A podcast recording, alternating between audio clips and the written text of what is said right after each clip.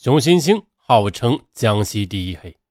两千年三月，先后二十五次行贿胡长清三百一十万元的江西奥特集团公司董事长周雪华，从被临时羁押的江西省人民政府外事办公室招待所逃脱。刚从胡长清专案组出来的徐小刚，接着负责查办此案。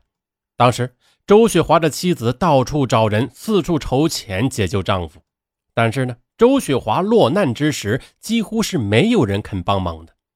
只有和周雪华有过生意往来的江西省抚州联达经济贸易有限公司的老板熊新兴借了二十万元给周雪华的妻子。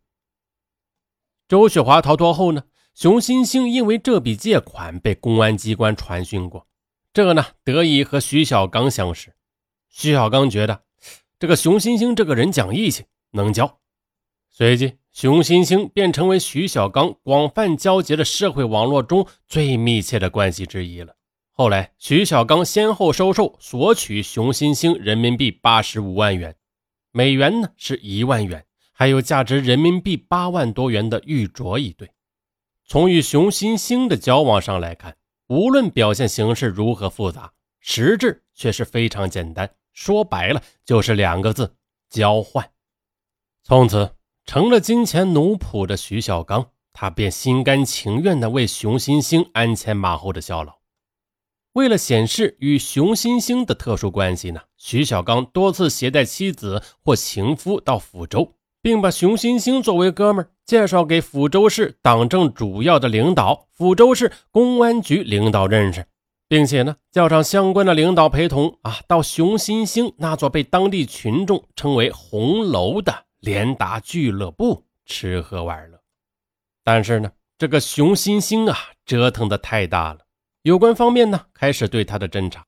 根据警方搜集的证据，一九九七年以来，以江西联达实业有限公司总顾问熊欣欣为首的黑社会集团呢，在抚州市以开赌场、诈骗银行资金、强迫交易等手段，聚敛了巨额的财富。并大肆购买枪支，吸收成员，扩充组织。该组织呢，先后以残忍手段致死三人，重伤五人，诈骗银行贷款近亿元。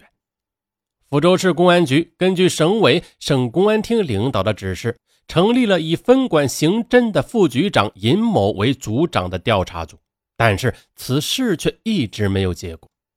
二零零四年九月二十三日。当专案组秘密的部署抓捕熊新星时，他却神秘的失踪了。无奈之下，江西省公安厅成立了专案组。可是，当专案组的侦查工作刚刚开始呢，一只无形的黑手便伸了出来。办案民警要查找的每一个证人，几乎都在逃避。即使找到了，证人都不敢如实陈述受害事实。有的证人呢？刚向办案民警提供证词啊，就遭到了不明身份的人上门威胁、殴打。没有办法，办案民警秘密的转移案犯的关押地。但是呀，后边很快的便出现了几辆紧紧尾随的车。专案组的每一次行动部署，似乎都在熊新兴犯罪组织的成员掌控之中。那这只黑手到底是在哪里？随着案情的进展。为熊新星黑社会犯罪集团充当保护伞的抚州市公安局副局长尹某、临川分局原政委曹某某、刑警大队原副大队长黄某某、七里岗派出所原指导员徐某某，逐渐的浮出了水面。抚州市熊市黑社会势力的兴风作浪，公安机关的抓捕行动频频失手，引起了中纪委的关注。二零零五年四月五日，熊新兴被抓捕。不久呢，熊市黑社会集团的最大保护伞——公安厅原副厅长徐小刚浮出了水面。二零零五年八月二十七日，徐小刚被双规了。经查，二零零二年五月，徐小刚多次来到抚州，当着熊新兴的面向熊新兴专案组长、抚州市公安局副局长尹光打招呼。心领神会的尹某也积极向熊新星支招，为此，熊新星采取殴打、威胁当事人和证人，毁灭证据等方法，使得此后的这类调查成了走过场。二零零四年九月二十三日，当得知中纪委、省纪委与省公安厅正在部署当晚秘密抓捕熊新星时，徐小刚呢，因为害怕，拔出萝卜带出泥，立即通知了熊新星。熊新星呢，得知消息后立即潜逃，这使得这一次抓捕行动扑了空。有如此强硬的红伞作为后盾，难怪黑老大可以为所欲为。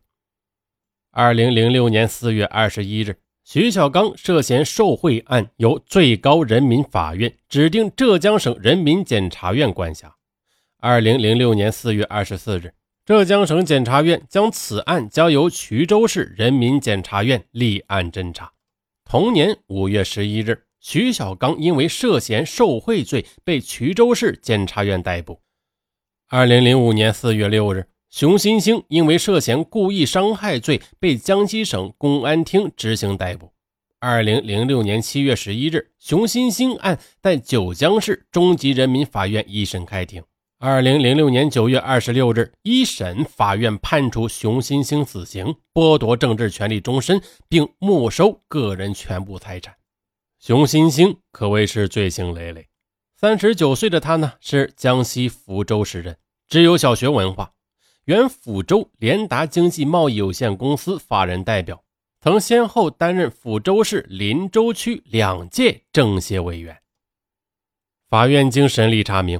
一九九六年以来，罪犯熊新星先后成立了福州联达经济贸易有限公司（以下呢简称联达贸易公司），还有江西联达实业发展有限公司（以下简称联达公司）、江西博福建设有限公司（以下简称博福公司）。同案犯熊建祥、华其辉、唐天安。董孝林、张新军等人呢，分别在公司担任法人代表、总经理或是办公室主任、出纳等重要的职务，以合法公司的形式来掩盖其非法的组织活动。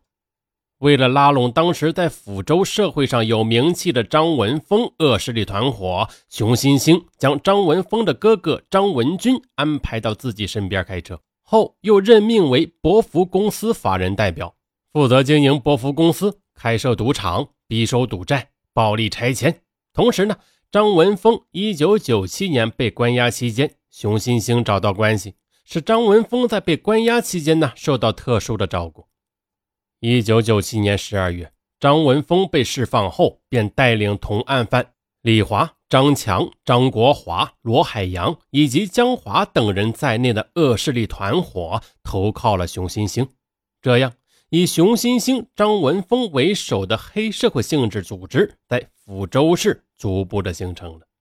熊新星犯罪集团呢，以公司为依托，有组织的通过违法犯罪手段聚敛了巨额的财产，为组织的发展提供充足的资金支持，同时通过各种的形式给其骨干成员予以奖励，以巩固组织凝聚力。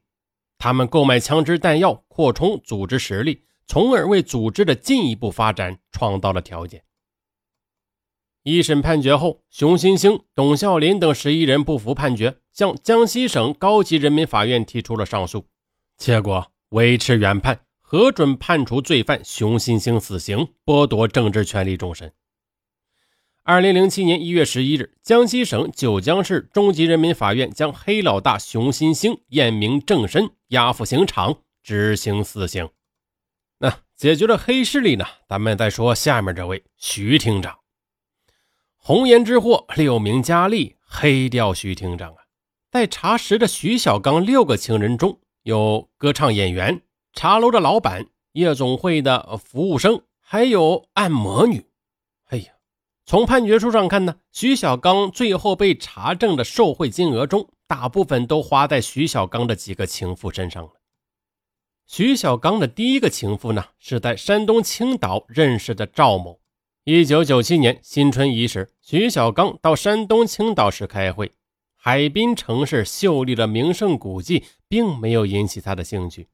那一日傍晚呢，一席美酒佳肴，几番推杯换盏后，他独自一人来到某洗浴中心的桑拿房，在这里呢，颇有几分姿色的按摩小姐赵某闯进了他的生活，在一边按摩一边调情中，他们很快的就成了知己。当晚，徐小刚便将他带回了下榻的宾馆。